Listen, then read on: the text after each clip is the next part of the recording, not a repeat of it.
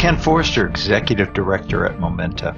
Welcome to our Digital Thread podcast, produced by, for, and about digital industry leaders. In this series of conversations, we capture insights from the best and brightest minds in digital industry. They're executives, entrepreneurs, advisors, and other thought leaders. What they have in common is like our team at Momenta, they are deep industry operators we hope you find these podcasts informative, and as always, we welcome your comments and suggestions. Good day and welcome to episode 165 of Momenta Digital Thread podcast series. Today, I'm pleased to be joined by Jamshed Dubash, CEO of Vaspar Strategies, a consulting company focused on sales and marketing and go to market strategic planning for companies in the IoT, M2M, and RFID space. Jamshed is a global executive with a passion to create business opportunities in the pharmaceutical and life cycles, retail and CPG, manufacturing, transportation, and logistic marketing spaces by integrating IoT edge sensors, big data, and advanced analytics to help companies increase operational efficiencies and reduce costs. He started his IoT leadership journey at Procter & Gamble where he led their RFID efforts at Gillette in the famous RFID pilots with Walmart. He went on to executive leadership roles at pioneering IoT and RFID companies, including Mojix, Sanaya, DeepMagic, and most recently, TraceLink. Jamshed, welcome to our Digital Thread podcast. Ken, thank you so much. So excited to be here. Can't say how impressed I am with all the work you and the Momenta team are doing, building this ecosystem that we have been involved with for the last uh, almost two decades now. So Thank you, and, and I look forward to this opportunity. Thank you for the kind words, but given that I just read a bio that almost took me out of breath, I should be thanking you for all of the pioneering work that you've done. And it's uh, it's actually beautiful in terms of going back to what I consider to be really one of those kind of seminal technology events, the RFID work that was done at the Auto ID Consortium way back when. So we're going to jump into that and really talk about moving fast forward, how all of the results of that journey have really come out. So, first, though, I always like to discuss one's digital thread. In other words, the one or more thematic threads that define their digital industry journey. What's your digital thread? Yeah, love the question, Ken. You know, you talked about all the different companies I've been involved with. So, just looking back at my career, I think there's probably three threads that, that stick out to me the first and early part of my career was all about semiconductors. You know, it was manufacturing and it was bunny suit and all, right? So I was in the fab and involved in all of those things. Did some really interesting work there. My first exposure to consumer type technology. We did the first PDA with HP and a small company called ARM that you might have heard of. That was, let's say, my first theme. The second one that sort of built on top of that is what we were just talking about, which is RFID and you talked about the Auto ID Center and EPC Global and GS1. You know, these are big entities that were trying to do big things and are trying to do big things. So that whole RFID journey was with Gillette and Procter and Gamble, and then Mojix, like you mentioned. So I'd say that's the second theme, and then the third is IoT, and it sort of builds. I think each of these have built on top of each other. IoT, of course, much broader than just RFID. And in that sense, the time I spent with Sanaya with real time visibility type solutions and Deep Magic, which was unattended retail, these are sort of the IoT type solutions. Wow, three powerful ones. And you're absolutely right. I do think they build on each other in terms of call it a, almost a full stack, if you will, of, of technologies and thus capabilities you provide. So you and I first met back when you were running the groundbreaking automatic ID efforts between Gillette and RFID. This was part of the MIT Auto ID Center at the time, which included membership of most major retailers and consumer packaged goods suppliers. I was part of it on behalf of the Philip Morris Industries way back when. So tell us a bit about the effort and your accomplishments leading, particularly this pilot. Yeah, these are good old days. I think some of us used to call it the gin and tonic journey that we were on. Uh, we, we traveled all over the place. We had lots of great gin and tonics and talked about how we were going to change the world. I think the vision was beautiful and it was a little ahead of its time. And but the Auto ID Center, you know, our, our friend, our common friend Sanjay Sarma, who's I think still uh, very actively involved in the industry, was sort of the guiding light, if you will, around this whole initiative. And it really fit very well for Gillette. Gillette, the most perfect product portfolio, if you will.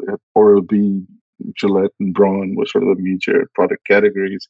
Uh, these were all very high value products. Many of them had very long shelf lives. They were small form factor, high resale values. Lots of things that made for the good RFID implementation, if you will. So Gillette was all in on this effort. And what better way to get closer to the largest retailer in the world than to work with them on what they were mandating? And the, obviously, the largest retailer here, Walmart, and their mandate back then. So there was a lot of learning, a lot of things we did right, a lot of things we did wrong. And we sort of built but those foundational use cases and things we talked about back then, I think, are still very relevant even today. Yeah, in fact, talking about things that you did right, those use cases clearly, you guys produced really groundbreaking business cases that measured the impact of RFID on supply chain challenges. I remember out of stock, particularly, was one of the big ones. But as you mentioned a moment ago, theft detection for Philip Morris counterfeit detection was a pretty interesting one as well. What were some of the key use cases that you focused upon at the time? And really, how well did the technology, which was passive RFID, work toward those at the time? Yeah, I think you're touching on the key ones, right? The the out of stock availability, one sort of a more positive way of looking at it. A counterfeit, big challenge, certainly for Philip Morris, a big one for Gillette back then. It still is, right? I think it's Gillette razor blades are one of the top five most stolen items and counterfeited items if you go on eBay and Google and try to, to buy these products. So those use cases, I think, were key drivers. The way we looked at it back then, I think we really did a, a nice job of this, was to look at what we were calling within the four walls. So these were use cases that were relevant to Gillette and movement of product from one facility to the other. So work in progress type use cases, manufacturing use cases, you know, things within that were within Gillette's control, if you will. And in today's terminology, this is sort of the nodal use cases, right? Um, in in the and, and the second category of use cases that we really focused on was around outside of the four walls, and this is more about the network in today's sort of supply chain way of thinking of things. So this is how we would ship to Walmart and, and ensure on time and full delivery. So OTIF, which is now the metric for many, many different industries, is exactly what we were trying to do back then, is to verify that if I'm shipping you 50 pallets, that you are actually getting those 50 pallets. And if, if on those 50 pallets, there was each 10 cases, that you actually got all 10 of those cases. So those were some of the key use cases, but it was really within the four walls and, and outside of the four walls that, that was the focus. Uh, you know, the promise of the Auto ID Center ultimately did not really reach critical mass, as you said. A lot of things done right, some things perhaps in hindsight not done so well. But was this really a fundamental mismatch of technology, or were we just simply all ahead of our time? Yeah, this is a you know this is one of those topics that is close to my heart because again we did a lot of good things we did a lot of things right and some things we really didn't do right and i didn't i don't think i completely answered your previous question about uh, how did rfid perform but let, us see if we can sort of combine things in here we were ahead of our time because there was a lot of industry education that needed to be done so I think the good news was people recognized it and people who were in a position of authority and change. And so I think Sanjay did a really great job by taking this whole concept that came out of MIT. In fact, the term together, I think in 99 or 2000 by Sanjay and a few other folks at MIT, and moved it out off the labs and out of Auto ID Center into this larger entity, uh, GS1, right? And called this initiative EPC Global. So I think this was a very smart thing to do because this was not something a set of labs across some number of six or so universities globally was going to be able to do on their own. So we were definitely ahead of our time. There was a lot of, like I said, that gin and tonic club where we'd go to presentations all over the globe and talk about how this was important and how it would change the world. And that was important to do. But I think the foundational piece of this was that vision was just really, I think, quite well thought through, and I think is the basis of where we are able to now today get some of the business benefits we're seeing. So the foundations were really three things, right? It was that unique ID on everything, a common communication language. That was the second thing. And then making sure all this data could be collected and reacted to. So that was, I think, the core of all of it. And it all sort of came together. I think the use cases that were identified were interesting, but like you said, we were a little ahead of our time. And I think the technology was not mature enough. So maybe it was oversold, but it, this was so foundational and such a breakthrough piece of technology that it, it has now, I think, really enabled things two decades later that we were talking back then. I fully agree. Thank you for reminding us about the origin of the word Internet of Things. There was a gentleman many of you will know by the name of Kevin Ashton at the time who, along with Sanjay, actually co founded the Auto ID Center at MIT. And Kevin is the one that is credited with coming up this term Internet of Things. And it really was descriptive of a lot of the core technologies. And you say these uh, kind of common elements, RFID. And so for me, as I've always looked at kind of the Internet of Things, I always talk about it as a culmination of telemetry and machine to machine, industrial automation, RFID. You kind of bring all these forward, and every one of those kind of waves contributed some elements to it. And ultimately, what we think of as the Internet of Things now, and whatever we'll call it in the future, many of call it simply the singularity or the ubiquitous things, if you will. But all of these are really a combination. The other thing that triggered for me, as you said, is there was a lot of really having to kind of raise the tide in terms of teaching our executives about the potential of this technology and how it might impact or disrupt their businesses. And I remember particularly sitting with some of the CXOs at the Philip Morris companies at the time and actually presenting the whole story of RFID all the way down to a book we'd put together which had a RFID tag in it. And we even set up demo store of the future, convenience store of the future that really kind of explored what not only the supply chain side of it, but the consumer side of it too, and how all this came together. And it's so much fun to see elements of this now in retail experiences we have now where technologies and such. So I think you and I were both lucky enough to have been in some sense at a genesis point for much of what we call the IoT now. Absolutely, absolutely. And I'll, I'll, add two small bits of information that you mentioned two re- very relevant names, Kevin and Sanjay, but there was a third guy, right? So there was Dr. David Brock, who was also a key part of that whole foundational piece. And so the three of them really were the core of that came out of MIT. And, and I think Kevin, I know that Kevin was from P&G, and that's where the value he brought to the table. But you know, talking just a little bit more about success and how big again, auto I think is, is probably a, a misused term in, in some sense that RAIN RFID, as it's now called, right, is is uh, used is that, and the use cases where that are most relevant is that I remember the work we did at the Auto ID Center in the early 2000 timeframe with yourself and companies like Walmart and Procter and Gamble and Gillette, and the USPS was involved, and I think some medical use cases. I recall this exercise where we literally documented 100 to 150 use cases. These were all put out as in white papers at MIT. And the fascinating part, at least in my mind, is if you now look at last year, how many RFID tags were sold? And that number is somewhere around 20 billion or 21 billion, something in that range, right? About 75% of those tags were sold into the clothing and retail industry. Mm. And clothing was apparel, was not one of those 150 use cases that we had talked about 20 years ago. So it really comes down to the market really driving and deciding where the best value is, right?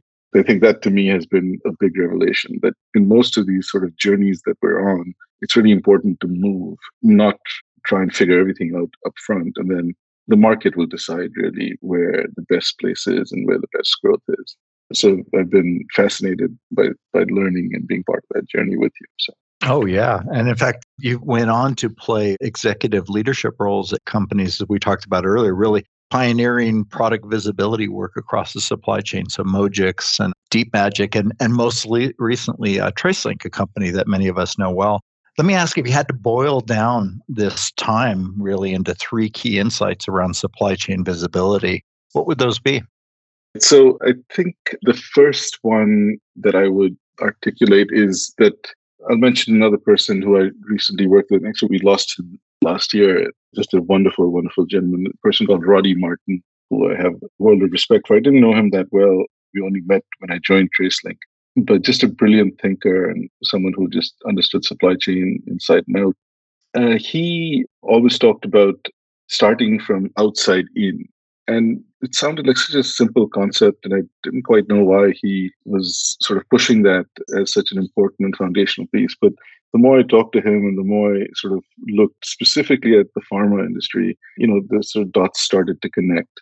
And, you know, we talked earlier about counterfeit and theft and out of stock and, and use cases in retail, right? We were discussing that just a few minutes ago.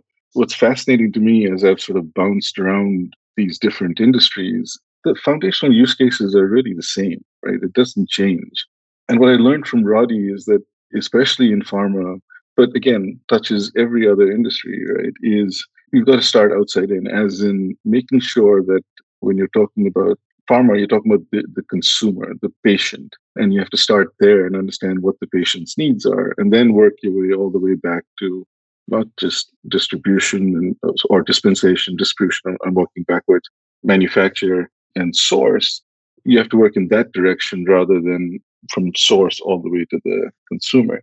So I'd, I'd say that's uh, insight number one, right? And if you look at sort of any other industry, if you look at food, for instance, at the end of the day, if, if we, the consumer, are not able to safe and, and appropriately managed and controlled temperature of food, it's the consumer that's impacted. Same thing on automotive, same thing on CPG retail, same thing, and just literally any industry. At the end of the day, start with the consumer. Start and then work your way back in terms of the business benefits. So that to me is probably number one. Number two, in terms of sort of insight on supply chain visibility, I would say that you really want to look at visibility both at the network level and at the nodal level, right? So I think this is now becoming very prevalent We've seen all the challenges with COVID and the supply chain, and you know that's been talked ad nauseum. So I won't get into all of that. But having this visibility across the node, the, you know, from all points, and so having that real time visibility is where I'm getting at is really really important. And leads me probably to my third point is to enable this real time visibility. It's all about the network. It's all about partnerships. It's all about sharing of data. And as much as everybody sees data as the new oil and gold and pick your analogy, at the end of the day, the more we can share that data, the more value there is to the end consumer. And that's you and I and our families and our kids and our parents. And so the more those partnerships and that network effect can be done in working together, I think those are sort of the three biggest insights that come to my mind. So again, work outside in, look at the whole network in terms of your four walls and real time visibility within your four walls and through the network. And then really it's about partnerships. Great insights. Again, I feel like I've got two stories for every one answer you provide. I remember your CEO at P&G at the time talking about the moments of truth. And you may remember, I think he called it the second moment of truth in retail, or the first moment of truth, I'm sorry. And in some sense, that actually inspired the whole industry to think really shelf back or from consumer decision back, right? In there, and certainly ties in well with your outside in element. That's a great. Oh, sorry, I didn't mean. I love that moment of truth statement. And he talked about, I think, multiple moments of truth. Right? There's the first yes. when you actually see the product and you see it on the shelf and does it look good and you know is it appealing to you and if that moment of truth is not good then you're never going to get to the consumer actually buying it and using it right so because that's got to be the next moment of truth where you use it and you really like what you're using but yeah, the P&G very forward thinking in terms of being outside in, and I think that's the same message that Roddy was trying to bring to the pharma industry. So, and actually, that was the other thing I was going to mention is just another call out at Roddy. It's interesting when Supply Chain Magazine calls Roddy the great connector. And for many of you know, he was really a principal at AMR Research, which is now part of Gartner. But during the time that many of us were doing our nascent work in supply chain, and I remember referring to his, his 80 page slide decks, you know, talking about all the different patterns and such. And so, yeah, he was an inspiration to a lot of us during those early career points. Let me ask, how much closer are we to the original auto ID promise? And really, what are some of the key technologies that are getting us there versus at least passive RFID at the time? Yeah, I think that that original vision was just like I said, so forward thinking, right? I think the stuff that that team at MIT put together, and Sanjay particularly, was driving. Every day, I think we get closer to that. You know, this idea of everything having a unique identity. It's grown in leaps and bounds in so many different ways and in so many different industries. Like I said, I'm spending most of my recent time with last three years, four years after the TraceLink experience and where I'm doing now is, is mostly focused on pharma and life sciences for, for all the reasons we just mentioned, right? But I think for that industry, which is very old and stodgy and has a lot of rules and, and for all for good reasons, right? The things that are being made are impacting our lives. And even that industry is, I think, really moving in terms of enabling this unique identity. And this most recent challenge with vaccines and has obviously sort of exacerbated and moved these things much faster. So I think it's happening much quicker. I think there's a lot of different technologies on the wireless side. There's some breakthrough things besides RFID, you know, which the, the LP WAN stuff has been bubbling for a number of years and I think is getting some traction again, private versus public too much detail for this conversation, but the one that I'm actually quite intrigued by, and it's again early days, and maybe maybe I just get too excited with the next shiny object, but is the new BLE technologies that can be done that are battery free. I think that's a game changer because you can now have these very inexpensive tags that don't have a battery source, i.e., they can last for a long, long time, but they also have different sensors on them. So you're enabling a whole bunch of additional use cases over and above what passive RFID was trying to do. And then the beauty is that you don't need fixed infrastructure like you do with, with RFID. And, and want to clarify that you can do have both mobile and fixed infrastructure with RFID. But the point I'm making about the low power or the power, the battery free, is that every phone is essentially a reader. And I think that's been one of the key challenges to why RFID didn't take off as broadly as it was envisioned. So there's a number of interesting technologies that are coming into play that are here now today that are maturing over time. But I think this vision of, again, that unique ID on everything, a common language, again, it may not be one language, but the way that you can collect all that information and canonicalize it, which makes the data then really usable.